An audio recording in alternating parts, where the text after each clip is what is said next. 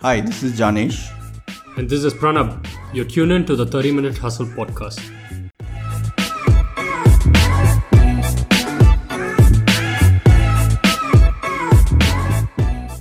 Thirty Minute Hustle is a community of performers with a story to tell. We believe that each individual has a distinct path towards achieving their goals and are obsessed to learn about their process. As a platform to bridge the gap between knowledge creators and seekers, we hope their journey will inspire you to accelerate your growth. Welcome to the network of knowledge, mindset, and practice.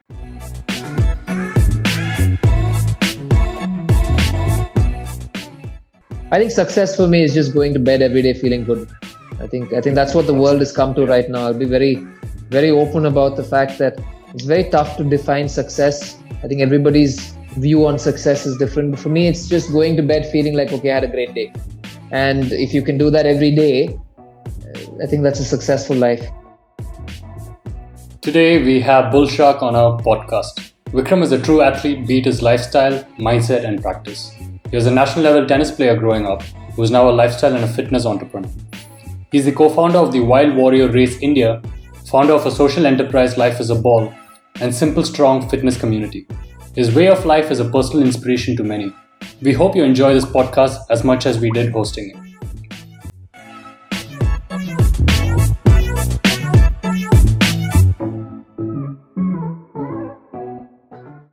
Vikram, welcome to the 30 Minute Hustle, where we break down individual performers in their respective fields. So tell us about yourself and your genesis of being an athlete. All right, so uh, I think I think sport and just being an athlete has been something that I've been a part of pretty much all my life. Uh, I come from a family that also played sport. My dad, my granddad's played sport at a decent level, so I was kind of thrown in the deep end. I mean, well, when I was four or five years old, the first uh, 15 years was just committed to tennis, just playing tennis. Uh, that was pretty much my life. Um, competed at state, national, international levels uh, till I was about 18 and a half, 19. I quit at 19 because I had a bunch of health issues. Um, went into coaching from there, worked worked in the tennis uh, space for 10 years with some of the better athletes in India um, and parallelly started building like a small small uh, sports culture by organizing events and introducing kids to sport through school programs. So that's basically my journey so far. Um, so i've been through been through different things but i'm sure you can expand on that as we go on. So so did you did you always know as a as a young kid that you always wanted to do something in sport? Or was it something that just evolved over um, how you grew and and through age? I think it was something that uh, like i said i was kind of thrown in the deep end at a young age. Um, so i started competing playing tennis tournaments when i was uh, seven and a half eight. And uh, the next 10 years after that was just tennis. 25 30 weeks a year of playing tournaments and the rest of the weeks were just training. So um, in terms of did i ever want this to be my profession? I can't give that answer because i don't really know but this was what I was told I was supposed to do, and I just did it. Um, and and yeah, there were a lot of highs, a lot of lows as well. So I think I learned a lot from the tennis uh, journey that I went through, and that kind of built what I'm doing today. So so yeah, tennis tennis I I wouldn't say was what I was born to do, but it definitely built me to be the person I am today. So how was your journey different from uh, other kid growing growing along with you right? How was it different? How was your training different? And how was your regime different? And did okay. you feel extraordinary and how was it like for you growing up? So it was like i mean it was a full day commitment. You wake up 5 a.m you go 6 to 7 on the track you're training and then you play tennis after that. If you can fit in a couple of hours of school you do that and then you go back to the tennis courts in the afternoon evening. Um, that's when you're in chennai and the rest of the time you're traveling, playing tournaments, kind of studying uh, parallelly and and giving exams when they had to be given. So um, in terms of difference from other kids, I think school life wasn't that big. Um, I I did go to school, but not as much as I could or uh, would have liked to. Um, so most of my friends in life were built on the tennis circuit. I have a few uh, school friends as well, obviously, but uh, I think school life wasn't as as big a part of my childhood as uh, the normal kid. So, what were your highs and lows? Can you talk about that in terms? Um, in terms of highs, I think uh, there were multiple. Um, just just like the different age groups that you compete in. So first is the under 10, 12, 14, 16, 18, and then you go to the men's after that. Um, in terms of highs, in terms of performance, I'd say winning the junior nationals in 99, um, that was under 14, and then the junior nationals again in 2003, under 18. So those were the highs. Um, I did, I did do well towards the end of my tennis career. Was I'd say the last two years, I had a lot of highs in the double circuit, not so much in the single circuit, and that was one of the reasons I decided to quit at 19 because I didn't really see it to be too much of a sustainable uh, career. Um, as you guys might know, tennis is a very expensive profession to be a part of. It's, I mean, daily maintenance itself costs a lot of money. So I thought at 19 it makes sense to move into the coaching space and actually build a career around it rather than just pursue a dream that didn't seem that realistic. So that that was probably the highs in terms of uh, performance. The lows, I'd say, injuries, uh, illnesses, setbacks. That's uh, something that I faced towards the end of the tennis journey. So from 16 to 19, there were a lot of injuries and setbacks.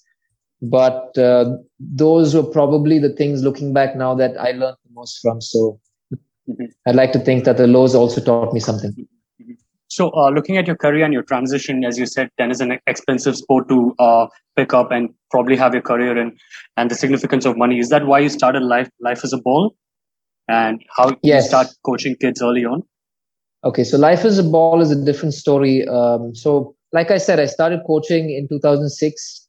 Um, I worked in Sri Lanka for six months with the Junior Davis Cup teams there. And then I moved back to India and then started my tennis coaching journey here. So, parallelly, I used to coach Monday to Friday. And uh, Saturday, Sunday, I started organizing a bunch of small weekend events, uh, which was around like the shortened uh, versions of sports. So, five a side football, three a side basketball, six-a-side cricket, just for common people to come and participate and build that sporting culture. So what was happening through that was after each event, um, I had like a bunch of equipment that was going waste: the balls, the stumps. Um, I mean, just just about anything we were using. So one day, me and a couple of friends went into an orphanage um, in Adyar, um, actually on OMR, and uh, we we uh, we donated a couple of footballs to around 40 45 kids. And just seeing how much joy um, two footballs gave 40 45 kids that that actually was where the whole life is a ball journey started. We were just thinking if a ball can make so much of a difference um, to so many kids then we can do more with it. So it started off like that and then it eventually branched into teaching underprivileged kids how to play sport the right way and building them into better uh, personalities, not just athletes.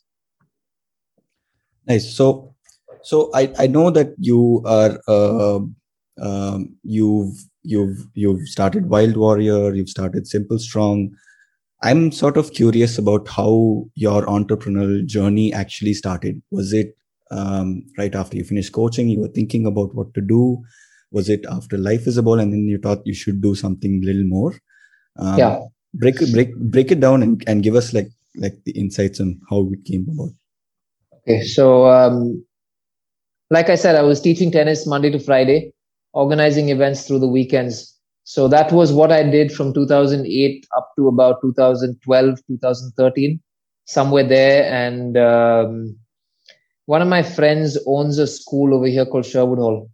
And uh, she was basically saying why don't you come in and take a look at the, the sports scene in the school um, so we went in and uh, just seeing mainly the girls of of classes 8 9 10 they didn't even know how to catch a ball. And that was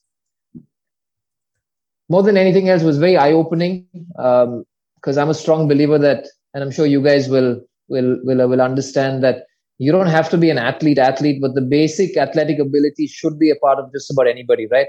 Yes. So in 2013 me and a couple of friends uh, we started off the school business, which was basically taking over physical education spaces in school and running customized curriculums for those schools. Um, and that that in year two got got to a point where I couldn't do coaching and that because that that I mean required a little bit more of a commitment from me.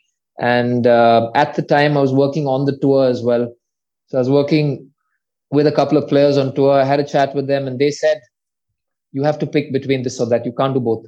And if you want to be good at something, you got to kind of prioritize, right? So that's when I decided that okay, I think I enjoy building something from scratch rather than you know spending time on tour uh, traveling from place to place with the players so I, i'd say the real journey as an entrepreneur started in 2013 when i made that decision to leave tennis coaching behind and actually uh, pursue the dream of actually promoting sport mm-hmm. And uh, i have a question around you know like when you're a coach and you're training yourself how are you getting that balance in because i've seen a lot of different coaches who do not prioritize their training as much as you have done so far. So, how, yes. how do you strike that balance? So, I mean, for me personally, I think what what keeps me driven is competing at some level. So, I've been running obstacle course races since 2016 now, and uh, that that gives me some sort of satisfaction that work doesn't really give me. So, I think I think just balancing the two kind of keeps me uh, stable. I don't want to be somebody who's doing just one thing. I don't want to be the work, work, work guy or the train, train, train guy. I like to do a mix of both just to keep me mentally stable. So that's that's the main reason I do both. Um, not to uh, become some sort of big athlete or anything, but it's just just that personal satisfaction of traveling, competing, seeing people, like-minded people, um, and building that community through that. So why why did you actually transition from coaching to okay probably a better question is why did you transition from tennis to ocr which is obstacle course racing okay so so tennis like i said it ended when i was 19 and then was coaching for a bunch of years and when i got to 2015 or so i was going through a little bit of a tough tough time personally and i was uh, just talking to a friend and she was like maybe you should start competing again so I said, yeah, I, I think that's something that's been missing in my life. And uh, I thought, okay, so what are my options now? You know, I mean, obviously, I don't want to play tennis again because that doesn't make any sense. That would be stupid. So, so I was looking around, and then somebody said, "Why don't you look at triathlon as an option?" And uh, I said, "Yeah, sure, but I'm not a very good swimmer." So, so I was talking to another friend. She said, "There's this thing called the Devil's Circuit happening. Uh, it's an obstacle course race. Why don't you check it out?" So I went online, checked it out, and there was uh, there was an event in Goa in March of 2017. So she's like, if you want to go for it, I'll buy you the ticket. I said, yeah, sure, it's Goa, and uh, this thing looks really cool, right? So, so I trained for a good. I think I trained almost a year. I trained almost a year for that, uh, not really knowing what what I'm getting myself into because obviously it it wasn't that popular back then. So I went to Goa and I won uh, uh, won the Devil Circuit Goa like in my first attempt. Wow. And uh, and then it just led from there, man. Uh, and then I went online. I found this thing called the Spartan Race, which was all over Asia, all over the world. Went checked out a Spartan race, and then I just fell in love with it. And yes, and that's why the Wild Warrior journey also started. It was mainly because uh, seeing how fitness is is a very competitive culture abroad. I wanted to bring that back to India um, and actually educate people that doesn't matter what type of fitness you're a part of. You could be an athlete, you could be doing CrossFit, you could be a runner, triathlete, whatever you want. But if you really want to test yourself against everybody, this is a good playground to do that. So that's the reason I started uh, the and Wild Warrior journey also. I, I actually like that because I very much connect with the fact that, you know, um, there's an element of play when you when you do obstacle course racing and at the same yes. time there's fitness that you're functionally you know um, it's fitness that you're functionally using it's functional fitness right um, so how, why why why did yes. you start why did you yes. start uh, wild warrior was it because you didn't find anything um, like regionally or was it because you wanted to design your own courses you you you wanted more people to get into it so so before i uh, started wild warrior wild warrior started 2018 jan and uh, I ran I think seven races in 2017. Seven races in Singapore, Malaysia, India, and uh, Singapore, Malaysia, India, and Thailand. So when I went to these races abroad, there was this culture that just just made me feel like wow this is so cool. There were people who like in their 60s there were the guys who were like ridiculously fit girls are ridiculously fit competing against each other. It's like a it's like a carnival party atmosphere on a sunday in in like the mountains or by some fancy beach. And i looked at it and i was like you know what? This seems very doable in india as well. Yes it's going to take some time in terms of convincing people that this is for everybody but uh, why not start? So i spoke to a couple of my friends who i was working with at the time and uh, i said guys this this is really cool abroad took them to one race in Singapore, and then they were all sold. So then we came back and we started it. Insane. So, so you have Wild Warrior going on, and you have Simple Strong going on. Tell us more about the community and the culture behind fitness, because I myself completely believe in it. Like if there's a community to back me up, I'm there putting myself out there. So talk about that a little bit here. Okay, so so Simple Strong uh, started 2000, 2019 now, and you know Ashwin uh, Tarzan. So Tarzan and me used to run a couple of races together, and we always used to think about what can we do for the fitness community in Chennai, maybe India one day, to actually educate people that staying healthy and fit is not really rocket science. You don't need to follow some, you know, a very scientific plan or anything to be uh, just regular fit. So that's that's how the name also came about, and uh, we started off just by doing things outdoors in parks, just with friends of ours. And then it slowly grew into a business. When we started it wasn't we didn't jump into it thinking that you know that this is a business plan. Two years later this is where we want to be. It was one day one session at a time. And then people seemed to love the fact that we, we were making making them feel like you know what?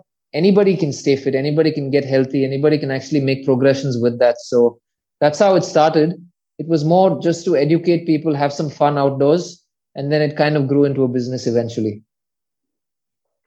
Nice. So uh, I, I I follow Simple Strong, and I really love how there's such a diverse uh, group of group of people who who come in. Yes. And yeah. um, uh, usually, you know, when someone starts a program, they would usually do it specific to one particular style. You guys sort of mix it up a lot.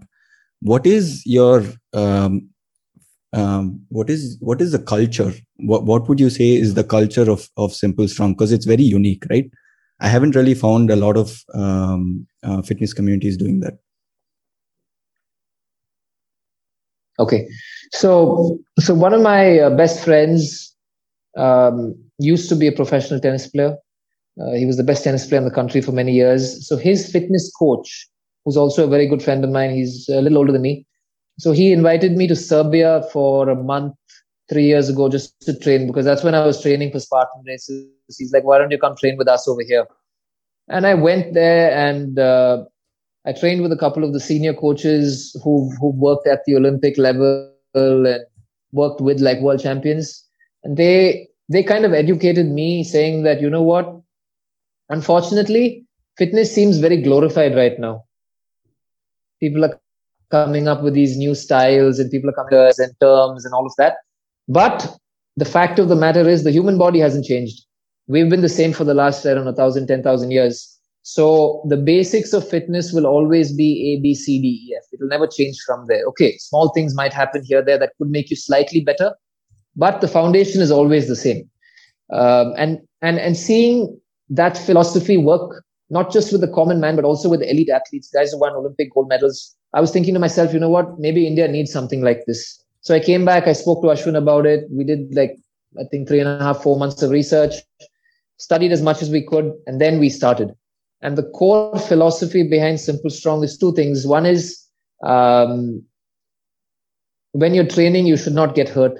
That's that's very very important. You can get hurt when you're competing because sometimes you're pushing yourself to that limit. It, happens. I mean, it, I mean, injuries happen at the highest level as well. But the common man training should not get hurt. So that's that's the philosophy number one. And two is do what your body actually craves. So if you crave to just be stronger and lift weights, do just that. If you feel like you want to be a little bit more functional on the floor, you can do your animal flow and and movement based on that. If you want to do calisthenics, you can do that. So your foundation is based on your preferences. There's no right and wrong. If you like to do CrossFit, do CrossFit. There's nothing wrong in doing CrossFit as long as you're not getting hurt you know so that's that's basically how we train our clients right now. And I think both Ashwin and me are comfortable with a certain certain uh, types of trainings, and we stick within that. And if anybody feels like they want to do something else, then we just basically tell them that okay, maybe this is not the place for you, and you can go find your own space. But the the core philosophy is fun and no getting injured because I've been injured all my life uh, when I was competing, and it's not it's not a happy place to be. So that's I'm sure you guys know that as well. So uh, so yeah, that's so, that's, that's the yeah. core. How do you gain interest from a new guy who wants to come and probably join you at Simple Strong? Like, what are the prerequisite necessity that they need to have at least in the mindset? So, so my first thing to them is we don't do things in terms of it's not seven days, 21 days, two weeks, three weeks, nothing. It's it's basically one day at a time, but we're always looking long term. And if you really want to see the benefits of this program, you have to stick with it minimum six months. If you stick with it six months, yes, you might start seeing results in a couple of months, but to actually see proper benefits and feel proper benefits, it takes a certain amount of time because we don't like to do things too fast. So that's that's the first conversation I have with people. Some people come on board, they're like, yeah, you know what, someone's getting married you need to lose a little bit of fat over here. And then the answer is the same to everybody. It's like, I'm sorry, this is not our philosophy. Maybe it's somebody else's, which is fine, but we don't believe in it. If you believe in what we believe, then then we can work together. Yes. And my next question would be around training fatigue. Like, you know, like I've been training a lot on different sports through through my life as well. So so there are too many things to take on sometimes, you know. So how do you how do you deal with training fatigue? So sometimes I do uh, do too many things at the same time. So how do you tackle that? I think that's where the job of a coach comes in, right? Uh, there's a very famous saying by a coach called Dan John, who I follow very closely. He basically says the job of a coach is two things. One is when you're working with a client to see what they need, and then you give them a little bit of what they want. So, so Dan John is is an American strength coach who's been in the industry for the last, I think, 40, 45 years, and and a lot of our training philosophy is based around how he teaches as well. So one of his core uh, teachings is when you're working with a client, there are two things you look at. One is what the client wants, and then you look at what the client needs. And then you find a good balance between the two. So, for example, if I'm working with you and if I see you doing a little bit too much, then then my job is to pull you back and hold you up a little bit. But if I feel like you need to go a little bit, then I let you go so my job is to control how much you go. Right. So I think, I think how to maintain that balance is two things. One is to be very conscious about just the overall feel. Am I feeling fatigued? Am I feeling burnt out? Am I enjoying it? You need to look at the mental side of things. Then you also look at how the body is responding to that. And it's a journey, man, because for some people, training three days a week works. Some people, training five days a week works some people need three days and five days on like alternate weeks so finding the balance one size doesn't fit all you need to find what works best for you it's actually very well put uh, uh, vikram but um, that's uh, that's nice for you to uh, to sort of imbibe that. Do you try and imbibe that level of awareness into people so that they are also yes. sort of aware? Um, yes because i think that is very important. I think people yes. honestly feel that they just need to train all the time and they don't listen to their body. Yes. Um, and i i listen I, have i've heard your trash talk tuesdays and how you talk about how you need to listen to your body. And um, yeah i think that's that's super important. So how, how do you go about your routines? What do you do? You, you're a coach. You're also training on your body. What do you do? How do you mix things up? I like to train four four times a week. I think if I can if I can get to the end of the week and if I look back and if I feel like I've trained four times a week, that's a good week.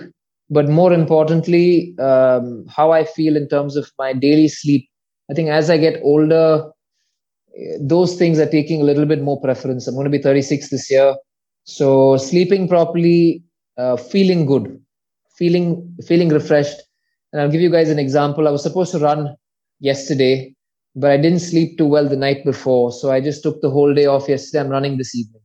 So, so it's just about listening to the body. And that's a process that you're not going to learn in one week, two weeks. It, that, that takes some time, right? Exactly. Yeah. So, so with the people that we are working with, it's a constant effort to educate them that you need to learn how to one, understand how your body and mind is feeling, and then you treat it accordingly. Um, and and you are responsible for your body end of the day. So your choices your decisions your lifestyle will define how you feel. So if you're going to be stupid with that then it's your fault. If you're going to be smart with that then it's your uh, i mean it's your good work. Absolutely absolutely vikram tell us more about your daily routine i mean how your day starts okay. and what you okay. eat and uh, okay. how do you how do you live through that okay um my day starts early i think i've i've woken up early pretty much all my life we're starting off with tennis. So, so it's kind of a habit to wake up early. So I wake up anywhere between 5 and 6 a.m. If I have, if I have a class early in the morning, I obviously keep an alarm. But if I don't have a class, I try and wake up without an alarm just based on how the body feels. Um, and I train, like I said, four to five times a week, sometimes in the morning, sometimes in the evening, also based around work if I have a bunch of meetings scheduled in the morning, I train in the evening, or or or the opposite. Um, in terms of eating, I think I think interestingly over the last uh, year, I've been um, I've been following a little bit of a different eating routine. I've been trying like intermittent fasting for a for the last one year. I think it's been a little bit more than a year now, just to see how it feels, you know, and not not not to see any results and all of that, but just to see how it feels and I've understood that eating two day uh, two times a day works well for me. So I eat a late breakfast and I eat an early dinner. So that's basically how it works. Um, late breakfast would be 10, 10 30, 11, and early dinner would be somewhere between 7 and 8, eight thirty, unless you're going out and then it changes. but uh, as much as possible, when I'm at home, I try to eat home food. Um, don't really follow any diet as such but I think the only rule I'd like to uh, put across is try and keep the processed foods out. I think as a kid playing tennis, we didn't really know all of this. So uh, processed foods was a big part of growing up. And that that directly showed in terms of what was happening with my health when I was like early 20s. I was having a bunch of health issues. It, it was just purely based on my lifestyle before over the last five, six years. So I learned from that, and I think over the last three four years I've corrected that. So no processed foods and uh, uh, like late breakfast, early dinner. That's that's basically the rules for eating. I'm sure you you um, I think any athlete at some point of time has some niggle or some sort of injury that happens. Do you have any any any hacks, any recovery techniques that you specifically do? I think I think number one is sleep. Sleep sleep is when most of the repair usually happens so if you don't sleep properly the next day you feel feel feel pretty out of it right so i think it starts with sleep then it goes to hydration then it goes to uh, nutrition and then exercise these four mixed in with like a nice uh, balanced mindset which is also important. You don't want to be too stressed in the head then it kind of shows in your body. So especially with how we live right now like phones have become such a big part of our lives. So there's always like notifications coming in. There's something happening somewhere that you're being notified about right? So so yeah just maintaining a good balance of sleep hydration nutrition exercise stretching. and mental yeah and and that's that's uh, that's a part of uh, that's a part of exercise i'd like to think i think uh, stretching if you're doing yoga or tai chi or something more relaxing for the body that's also good for you like twice thrice a week Absolutely. I've been doing yin yoga for the last uh, f- four months now. I feel great. So hmm. I'm still experimenting. I don't like to say it's good or bad before I actually try it for a longer period of time. So, Vikram, talk about your mindset being an athlete. Like, you know, I understand because uh, I apply whatever I learned on the field playing rugby at, at various levels at my work as well. So it gives me an athlete mindset and an edge over whatever I'm doing occasionally, right? So, how's your mindset designed like?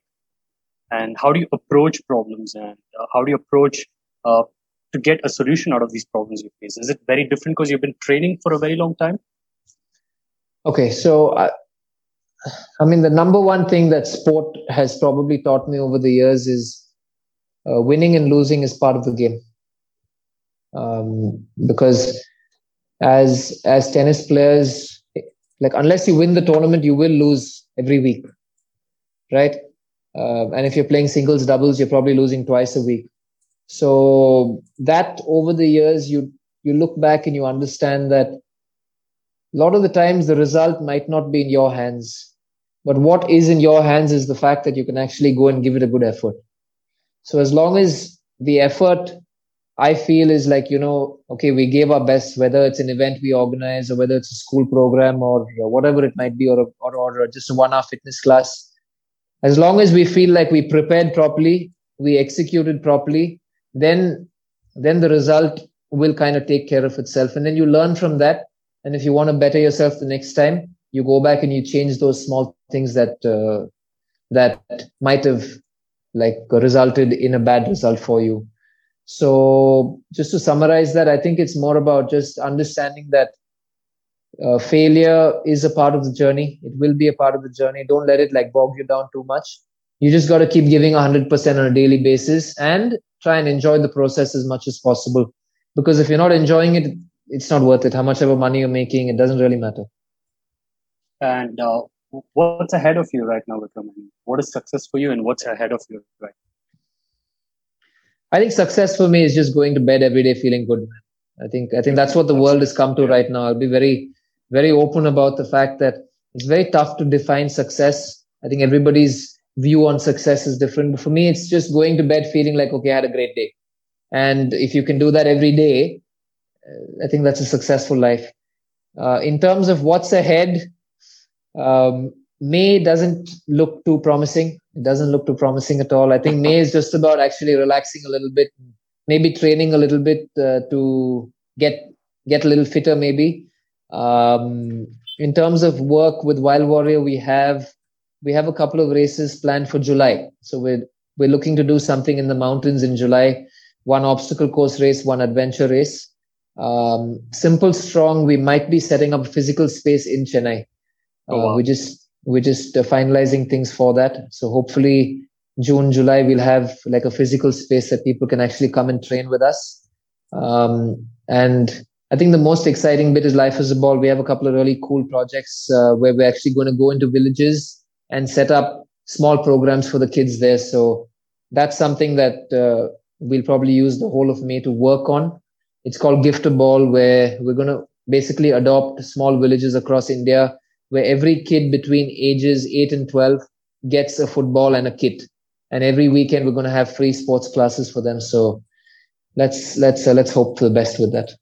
So uh, so what are the competitions you're training for which is coming up? Again um, right now nothing since because of covid i think there's absolutely no clarity in terms of when we can travel what's going to happen. But as of now uh, there are two events one is uh, there's a Spartan race happening in Malaysia on the I think sixth or seventh of September that we just got an invite for a few days ago. So keeping that as the goal, I'm going to start training now. So that gives me a good four months to set up like at least a solid base for that. Um, and and in November there's the Asian Obstacle Course Championship in Philippines, which which is uh, which is something I did well in a couple of years ago. So hopefully go and uh, do well again. Amazing. I, I love that competition, which is the center of your life, because I, I totally relate with it. Because I was competing yeah. in rugby. Now I'm, I'm, I'm, I'm kind of like thinking, you know, I cannot take the toll of being on the field continuously. Now I want to compete in other sports, right? Because a lot of significance there. So I would also like to ask you about the policies as a nation we, are, we have around sports and how do you see that uh, dwelling out and what do you think should be the future for Indian sports uh, policies coming out? See, I think the number one thing that any good sporting country should be looking at is to set up a good sporting structure among schools. If you look at Australia, if you look at the UK, you look at America, the school sporting system is very, very strong. Um, the sporting culture within schools is very strong. Hence, there are so many more kids playing sport in a structured way, which 20 years later will will bring about better athletes, right? So that's where it starts at the grassroots. And the big problem in India is, uh, especially uh, given the size of India, people want I wouldn't say fast results, but short term results. Nobody's willing to actually plan 15, 20, 25, 30 years ahead. Um, so if if India can actually look at planning slightly more ahead, if we can actually have sports people running sports bodies in India, Absolutely. that would work yeah. wonders. Because yeah. right now, if you look at tennis, if you look at cricket, okay, let's leave cricket aside, but look at football. Most of the the uh, governing bodies of these sports are being run e- uh, either by politicians or by businessmen, um, which which is fine because they have the power to bring in the money. But I think they have to be joined by somebody who has been very, very uh, successful in the sport and passionate about the sport. So the decision on the sport side of things has to be taken by sportsmen. If not, it's not going to work. Yes. And I think uh, sports inclusivity is a very big problem in our country because sportsmen yes. don't do not get into the structure of the business ultimately. And yes. as you said, a, a businessman is on the top, or a politician is on is on the top, and and I do see that changing a little bit in India because there's openness of digital coming into uh, sports. You know, where you can see uh, talents coming in across different regions of our country. So that's getting highlighted. But what do you think about the inclusion and inclusivity of women athletes, athletes from the grassroots levels. So where do you see that going? Do you see a lot of that happening in tennis or any other sports in precise? See, the sports that I can say that I'm kind of familiar with is football. Um, I'm uh, very familiar with tennis in the country. Um, I'm decently familiar with the athletic space as well. Um, in terms of inclusion, I think I think that is that's that's a much bigger problem. That's not a sports problem. That's a problem we face across different uh, parts of society. But if if the coaches in the system whether it's a tennis coach or a football coach can actually be educated and just told that this is how it works in the successful countries. Not really uh, looking at america or germany but even if you look at a place like africa where uh, the facilities are not great they don't have money um, okay they might be physically slightly superior not slightly but very superior.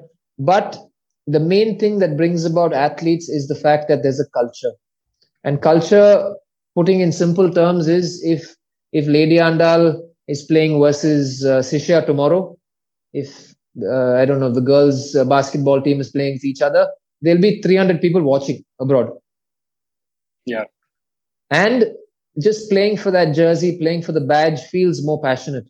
The kids want to try harder. They want to go for training because they know that if I don't go to train, 300 people are going to throw eggs on my head.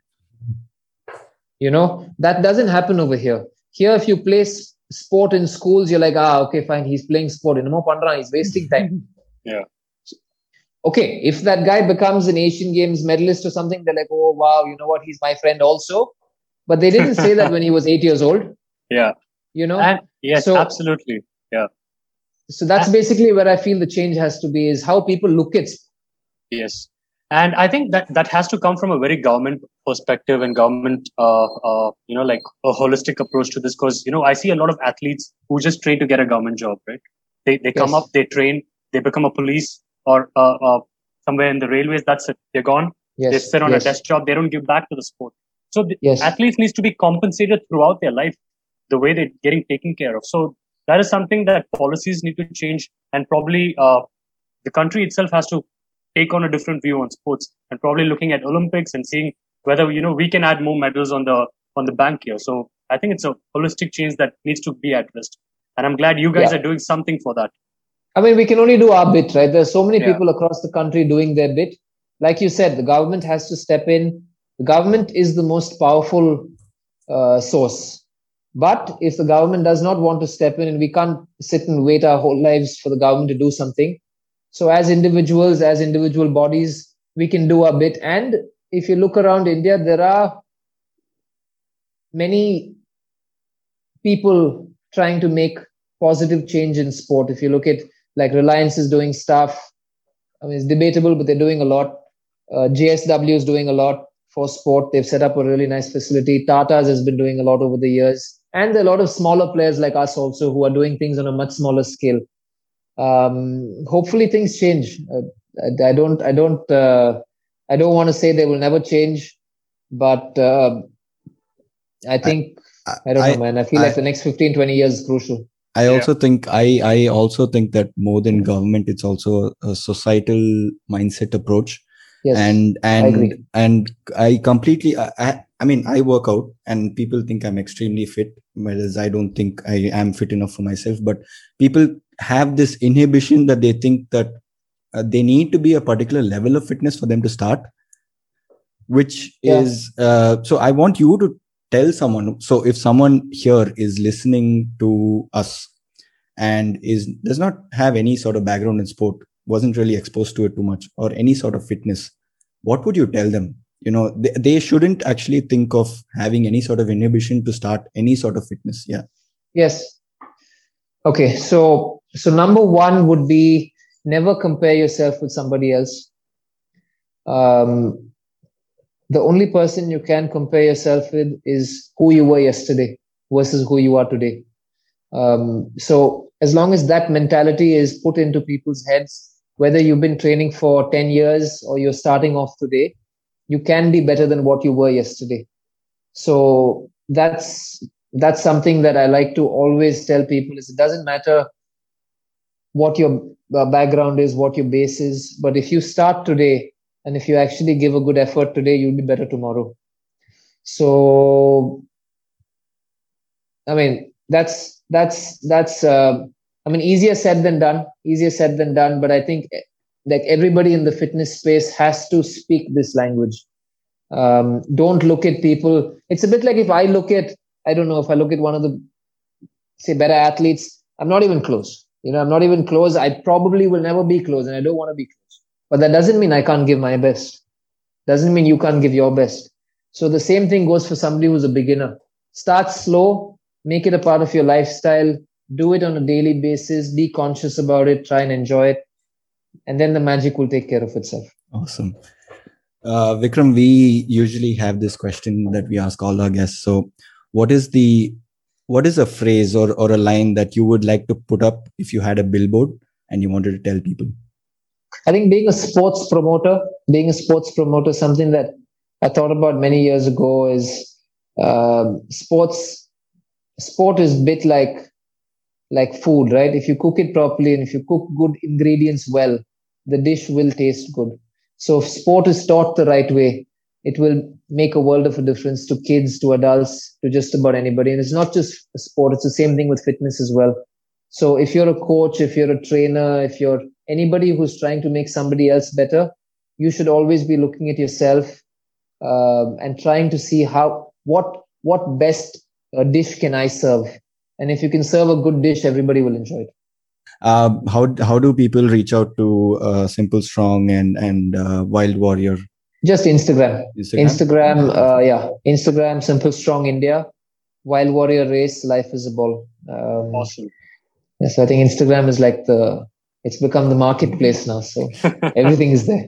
perfect thanks vikram Okay. Vikram, so we have come to the end of this session. I mean, of the session, and I'm so Super. glad that you made time for us. And this No, is a loved it. subject that I really uh, connect to, and Janish connects to as well. And thank you so Yes. much for doing what you do, and wish you all the best. Thank you so much, guys. Thanks for Cool. having me and and keep it going, man.